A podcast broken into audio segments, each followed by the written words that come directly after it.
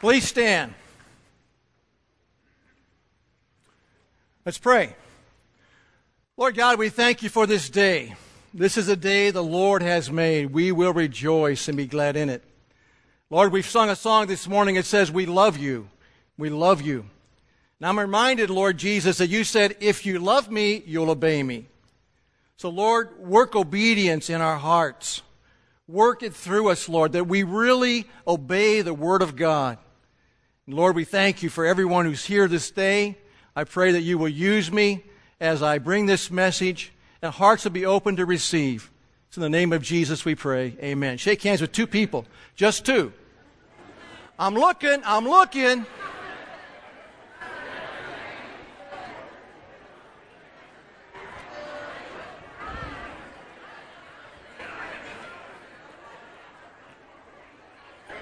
Some of you people are so disobedient. I mean it. Uh, come on now. Okay, I'm not okay. In 1776, 56 men signed their names to a document that would change the world. Even before they signed it, they knew they would probably pay a high cost for what they were doing. And they were right.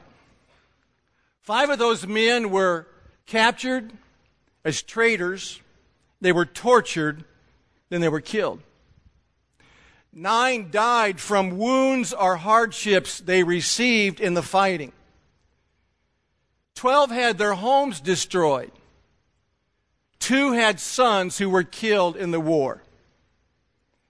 The final sentence of the document they signed, the Declaration of Independence, says this And for the support of this declaration, with a firm reliance on the protection of the divine providence, we mutually pledge to each other our lives, our fortunes, and our sacred honor. Those 56 men were men of unusual commitment and they paid a high cost for that commitment. They pledged their lives, their fortunes, and their honor for something they believed in.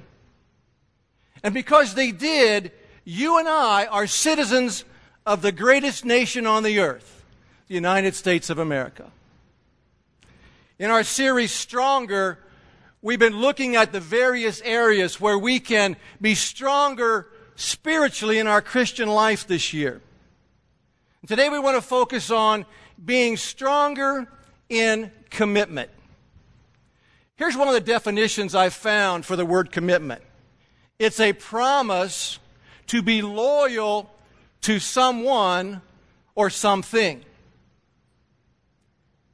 Our commitments help define our lives and they make us stronger in our loyalty to someone or something. Nothing good in life happens without commitment because commitment is what turns dreams into reality.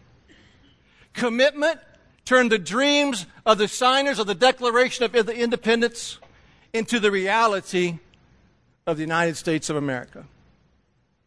I know you've heard it before, but it's true.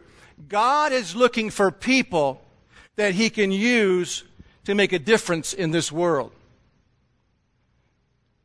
Second Chronicles 16:9 says, "The eyes of the Lord search the whole earth in order to strengthen those whose hearts are what? Fully committed to him." God is looking for people he can use. But there's one big requirement you have to be strong in your commitment to Him. And I want us to look this morning at five aspects of being committed to God and His Son, Jesus Christ. First, by faith, we must commit our lives to God's Son, Jesus Christ. This is foundational because you and I were put on this earth to know God through a relationship with his son Jesus. It's the most important thing in our life because it deals with the question of life purpose and who we're going to live for. Whether we acknowledge it or not, all of us are going to live for someone and their approval. We're going to live for the approval of our friends, family members, our employer, the approval of a spouse, or maybe our own approval. It's going to be one or a combination of those we're going to live for, or we're going to live for God and His approval. It's our choice. To be stronger spiritually, it's essential that each of us start by committing our lives to Jesus. So, what does it mean to commit my life to Jesus Christ? Paul made this simple enough that it's going to be hard for anyone who reads it to say they don't understand. In Romans 10:9, Paul says this: If you openly declare that Jesus is Lord and believe in your heart that God raised him from the dead, you will be saved. Not you may be saved, you shall be saved, you will be saved. Paul said, here's what you do if you want to be saved and you want to commit your life to Christ. First, believe that God raised Jesus from the dead is what Easter's all about that we'll celebrate in just a few weeks. And then you intentionally declare with your life that Jesus is your Lord. The word Lord is an old English word for the one who's in charge or the manager. So, in other words, you let everyone know that God will now be in charge of your life. Every commitment that we make has a cost associated with it.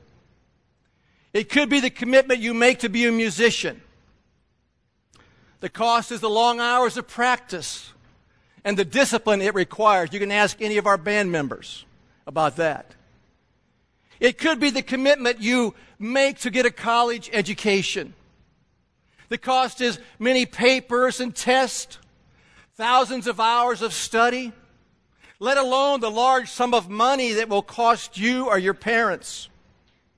It could be the commitment you made to your spouse in your marriage vows. The cost will be your time and your devotion and your sacrifice that you make for the one that you love with all your heart. Every commitment in life has a cost, but it also has a benefit.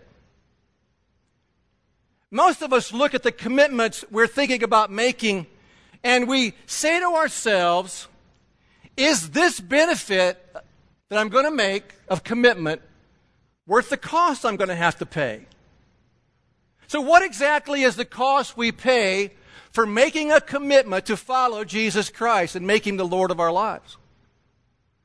Well, probably most important cost is giving up control of our lives and putting Jesus in charge of everything, not just that hour on Sunday morning between 10 and 11.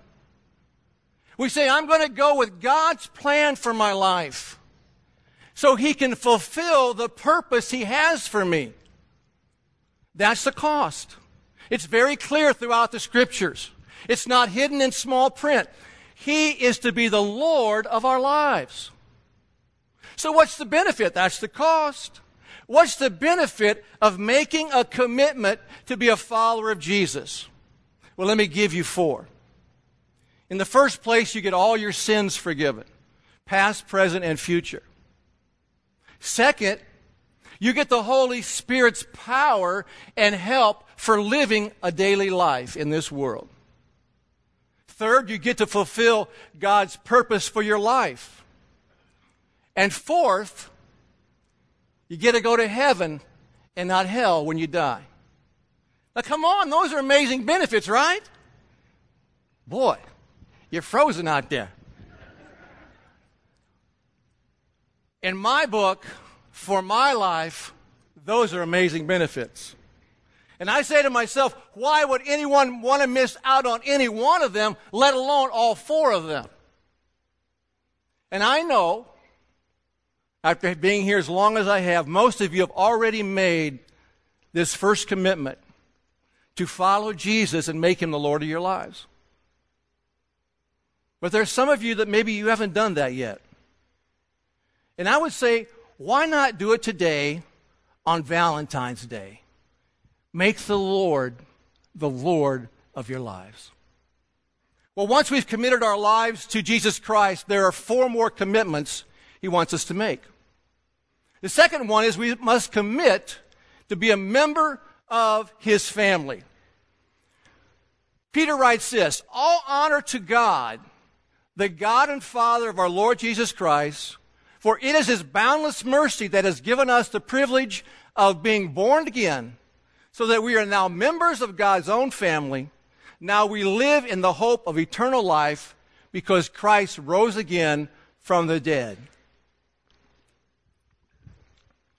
As his followers, God doesn't expect us to go through life all by ourselves. He wants us to be around other Christians for the support and the encouragement and the admonition that we need. He does this through something we call the church. I believe, along with Peter here, that it's a privilege to be born again and to be a part of God's family, which makes up the church around the world.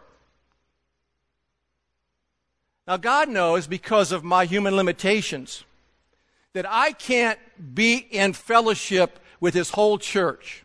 I can only be here this morning. And that's why He made provision for my human limitations through something we call the local church.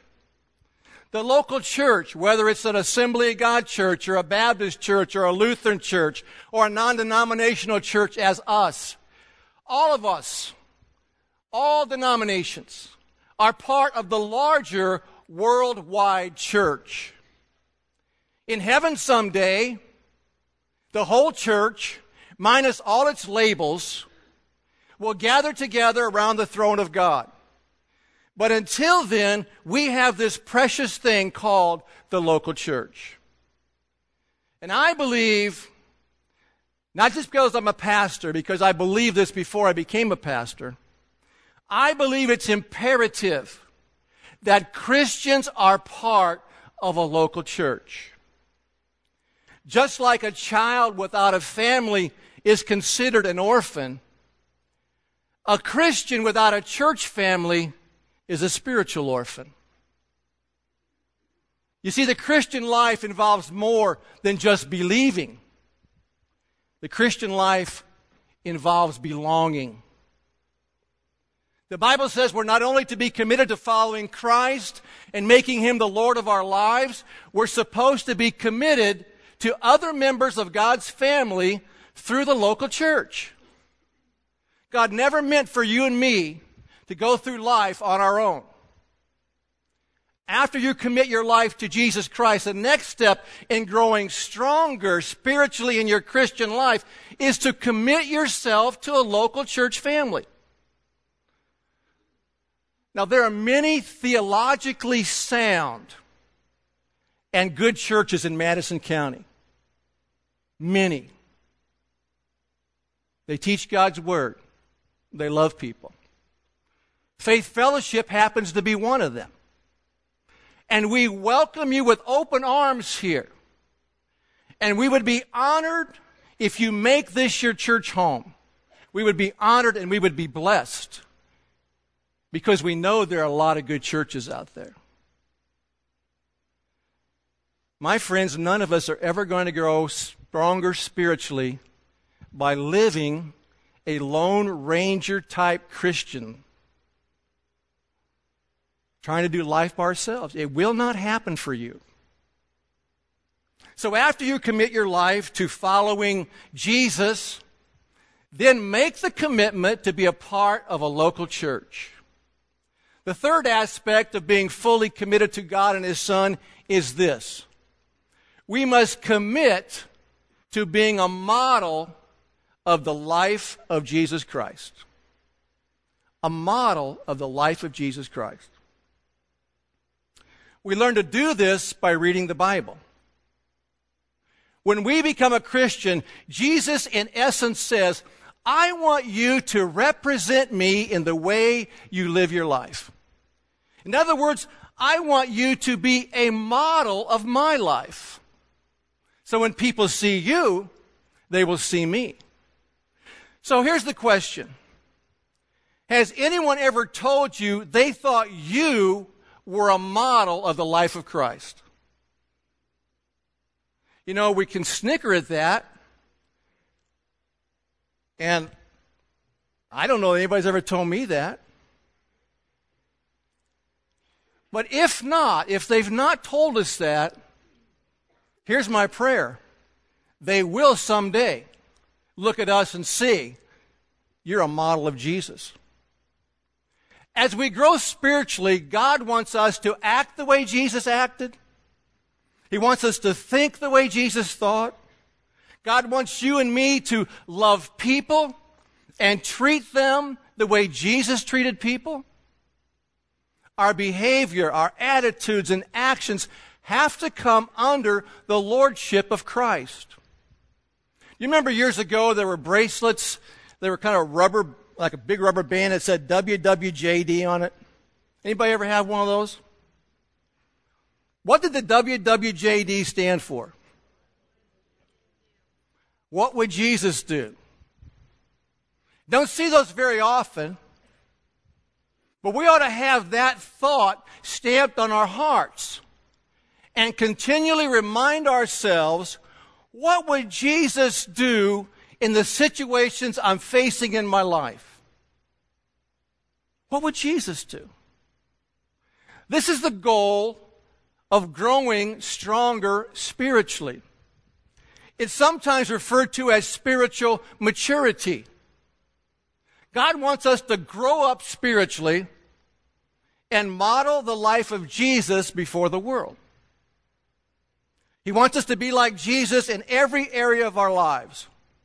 Again, let me refer to the fact that it's easy for us to be like Jesus from 10 to 11 on Sunday morning.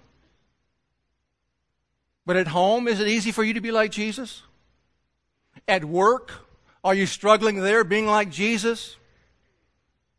your recreation time. So, how does that happen? You see, there's no message you can hear, no seminar or conference you can attend that will all of a sudden make you stronger spiritually and make you more like Jesus. This is a lifelong process. And hold on to your seats. Here's the theological term for it sanctification. You can look that up at home this afternoon. But there is one thing that can help us mightily in this process it's the Bible. As I was working on this message, I wondered, not out loud, but in my mind, how many books there were in the world. And, you know, in the whole world, how many books have there been in the world since the creation of time, whatever? So I went to Google, and I love Google. Anybody like Google like I like Google? Siri fans or whatever, I don't know. So I asked Google, I said, Google, how many books are in the world? And you can do this too. Because she'll talk to you too. It's not just me that she likes. Now, Google told me there are 129 million, 864,000 880 different books that have been published in the world. So, of those nearly 130 million books, only one book reveals the true thoughts and attitudes and actions of Jesus Christ. Now, you won't find this on the flyleaf of your Bible, but every Bible comes with an unwritten guarantee. That guarantee is this the more you get the Bible into your heart and your mind, the more likely you're going to become like Jesus. Now, just so you know, that doesn't happen by accident. You don't buy a Bible and you set it on your coffee table or on your bookshelf or put it under your pillow at night and expect it to magically fill you and make you more like Jesus. It's not some talisman or some witch doctor woo thing. You know how we get the truths of the Bible into our hearts and minds? We've got to commit to it. If I don't commit to the Bible, I'll never read it. I must make the commitment to God's Word because as I become committed to His Word, I make it more possible that someday someone will come up to me and say, You know, David, I've observed your life and you're kind of like a model of Jesus. The only way it's going to happen. You and I have to commit ourselves to reading and learning and doing what the Bible has to say to us. In Proverbs, we read this Commit yourself to instruction. Listen carefully to the words, to words of knowledge, in reference to God's Word. Since January 1st of 2016, each of us have had 1,066 hours of life, which is 63,960 minutes. Now, I did those calculations based on a 10 a.m. stop time this morning. So we have to add a few minutes right now, depending on what time it is. So this is going to be an exciting time for you because it's probably the only time you'll ever hear a preacher ask you to check your watch during a message. Isn't that exciting? This preacher is going to ask you to look down on your phone or your watch and tell me what time it is. So here it. Get ready now. Don't miss it. What time is it? 1045?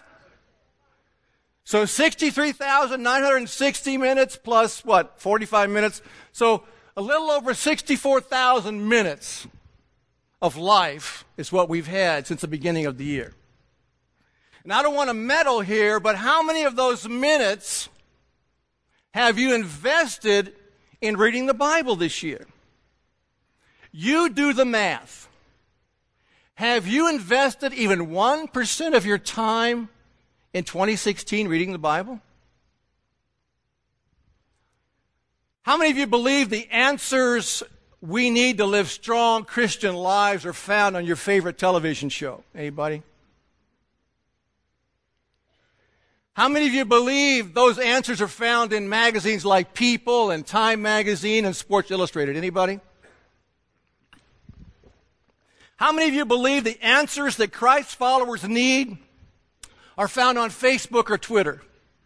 And I know once in a while there's some testimonies and that they go for it. Okay. Well, we're kind of in agreement here. I believe the answers I need to live my life for Jesus Christ are going to find, be found in that one book of all those hundreds of millions of books, the Bible. And if we are in agreement, then why do we spend more time watching and reading something we don't believe has the truth we need than spending time reading the book of truth? In order to grow stronger spiritually in my Christian life, I need to make a commitment to read the Bible.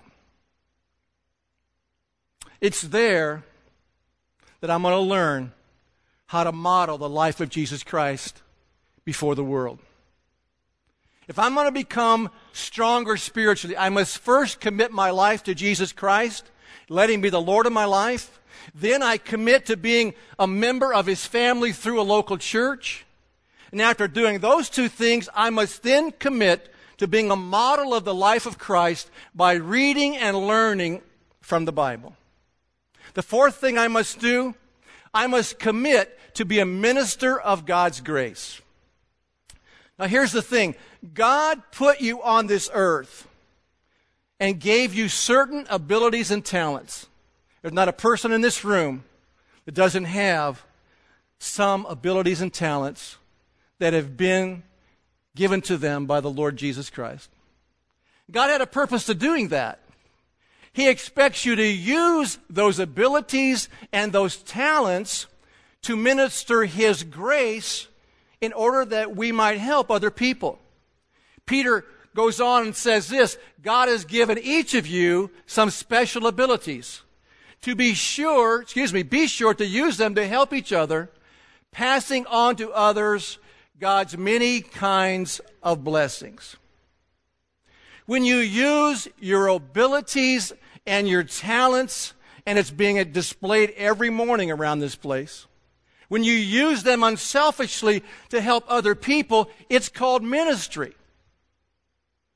No matter our age or our income or our intelligence, every Christian is called to be a minister of God's grace.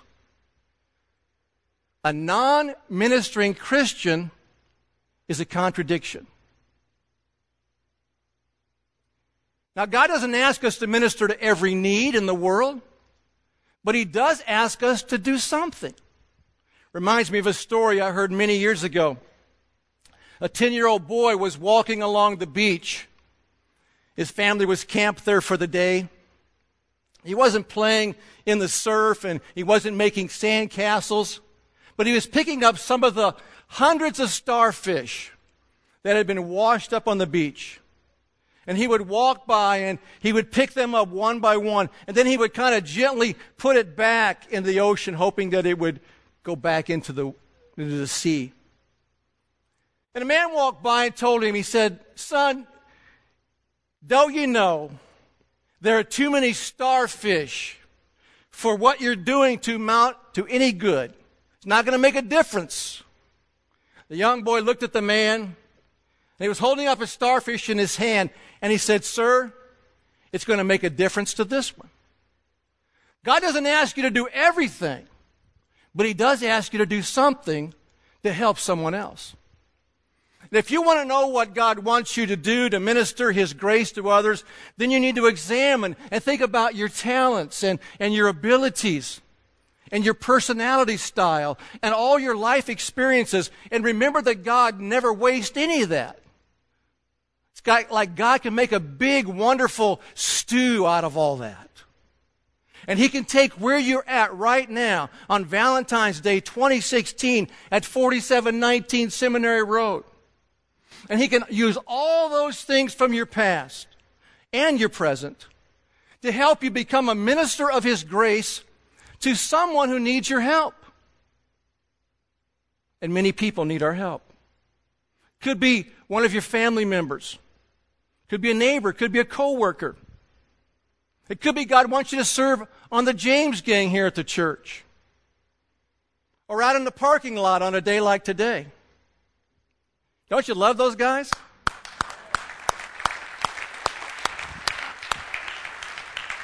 Maybe God wants you working in the nursery or the cafe or the tech booth or, or the zone area. Maybe He wants you to get involved in one of our local mission outreaches. Whatever it might be, God will use you to be a minister of His grace if you will commit. In eternity, we'll be accountable to God for all that He put into our lives that we could have used to be ministers of His grace. Paul writes this So each of us will have to explain to God about the things we do. He's talking about what they're doing presently. We're going to have to give an account to God someday in eternity. What will you say if God asks you a question such as this? Did you use those abilities and talents I gave you on anything besides yourself your family, and making a living? Or if he asks you this, did you do anything to make the world a better place? Well, there's one other commitment, the fifth commitment that God wants us to make. We must commit to being messengers of his love. I believe John 3:16 is God's message of love to you and me and the whole world. And I'd like you to read it with me, please. God loved the world so much that he gave his one and only Son, so that whoever believes in him may not be lost, but have eternal life. God's gift of love to us is found in the person of Jesus Christ. The greatest Valentine Day gift and we could have Jesus Christ's love. And what he did for us in order that we might be forgiven of our sins and that we might have eternal life. Thank you, Jesus. That love changed my life. And I know it's changed many of your lives. And that love is going to change many lives in 2016. And we're going to witness much of that here. You know what an ambassador is? We hear about ambassadors of different countries. And an ambassador is somebody who represents someone else through their words and their actions. The Bible says that when you and I received God's gift of love, Jesus Christ, into our lives, we then became his ambassadors. You didn't know that when you walked in here. You're an ambassador. Paul says we are ambassadors who represent Christ. God is negotiating with you through us. We beg you, as Christ's representatives, be reconciled to God. We are Christ ambassadors, and we're representatives to those we encounter every day. For some people in your circle of acquaintances, you may be the only Christian they will ever know as messengers of his love, we're to tell people, be reconciled to God. Paul said we're to beg them. What does that mean? I'm going to go back a few verses and see what Paul says about that. Paul says anyone who belongs to Christ is a new person. The past is forgotten and everything is new. God has done it all. He sent Christ to make, what's the word? Between himself and us. And he has given us the work of making, what's the word? Peace between himself and others. What we mean is that God was in Christ offering what? Peace and forgiveness to the people of this world. And he has given us the work of sharing his message about peace. When people are reconciled to God, it means there's now peace between them and Him.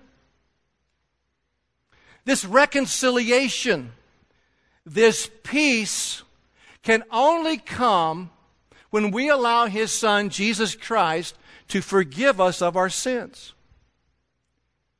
As His ambassadors, we're to share the good news with other people. We're to let them know that their sins can be forgiven. They can also have peace with God through Jesus Christ. That's the best news that I could ever give anyone. Because you see, if you die without peace with God, you'll have no peace throughout eternity. You've probably been to a funeral home and seen the floral arrangements, and they have banners once in a while that say, Rest in peace. And I'm sorry to say, but there is no resting in peace if you leave this life without the peace of God in your heart. There's none. And there are untold millions of people on this earth who would love to know more about the peace of God.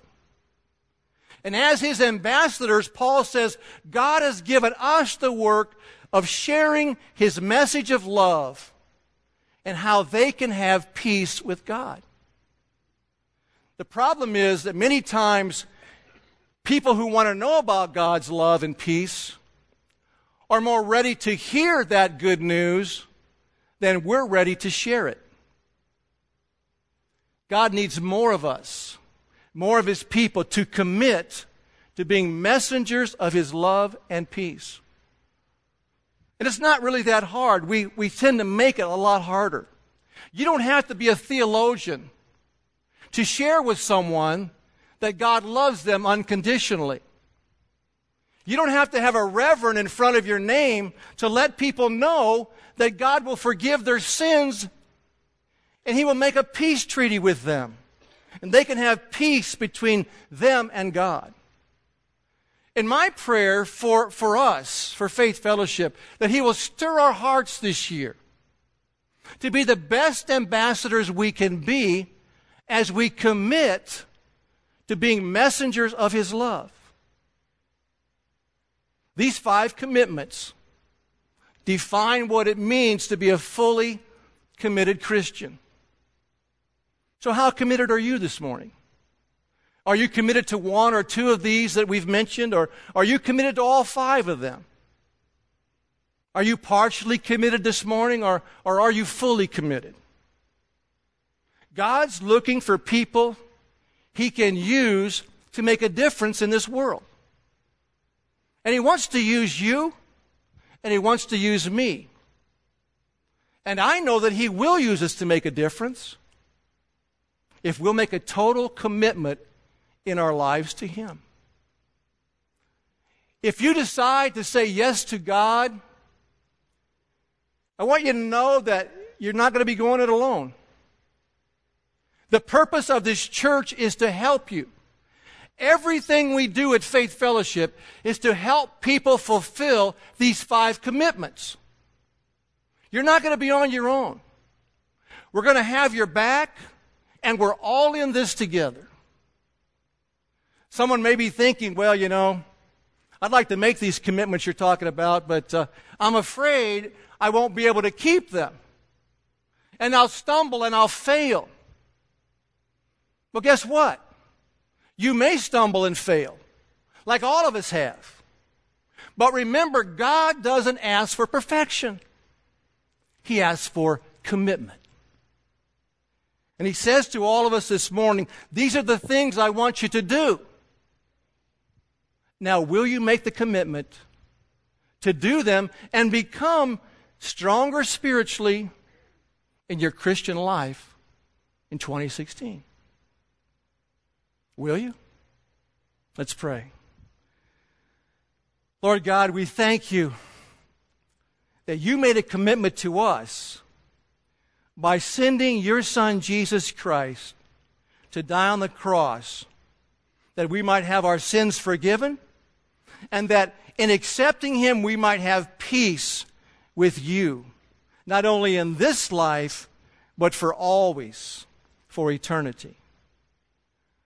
Lord, help us to be more committed in 2016, to do these things that you've asked us to do. Lord, we want to be obedient to you. We want to be used by you to make a difference in our world. And Lord, we know that you will use us if we commit. And I pray today that all of us, before we leave this room, will say yes to Jesus. Will say, Yes, Lord God, I commit my life in all of these five areas. I make that commitment this morning. It's in Jesus' name we pray. Amen. There'll be some prayer teams on both sides. If you'd like to pray with someone this morning, feel free to come up forward. God bless you.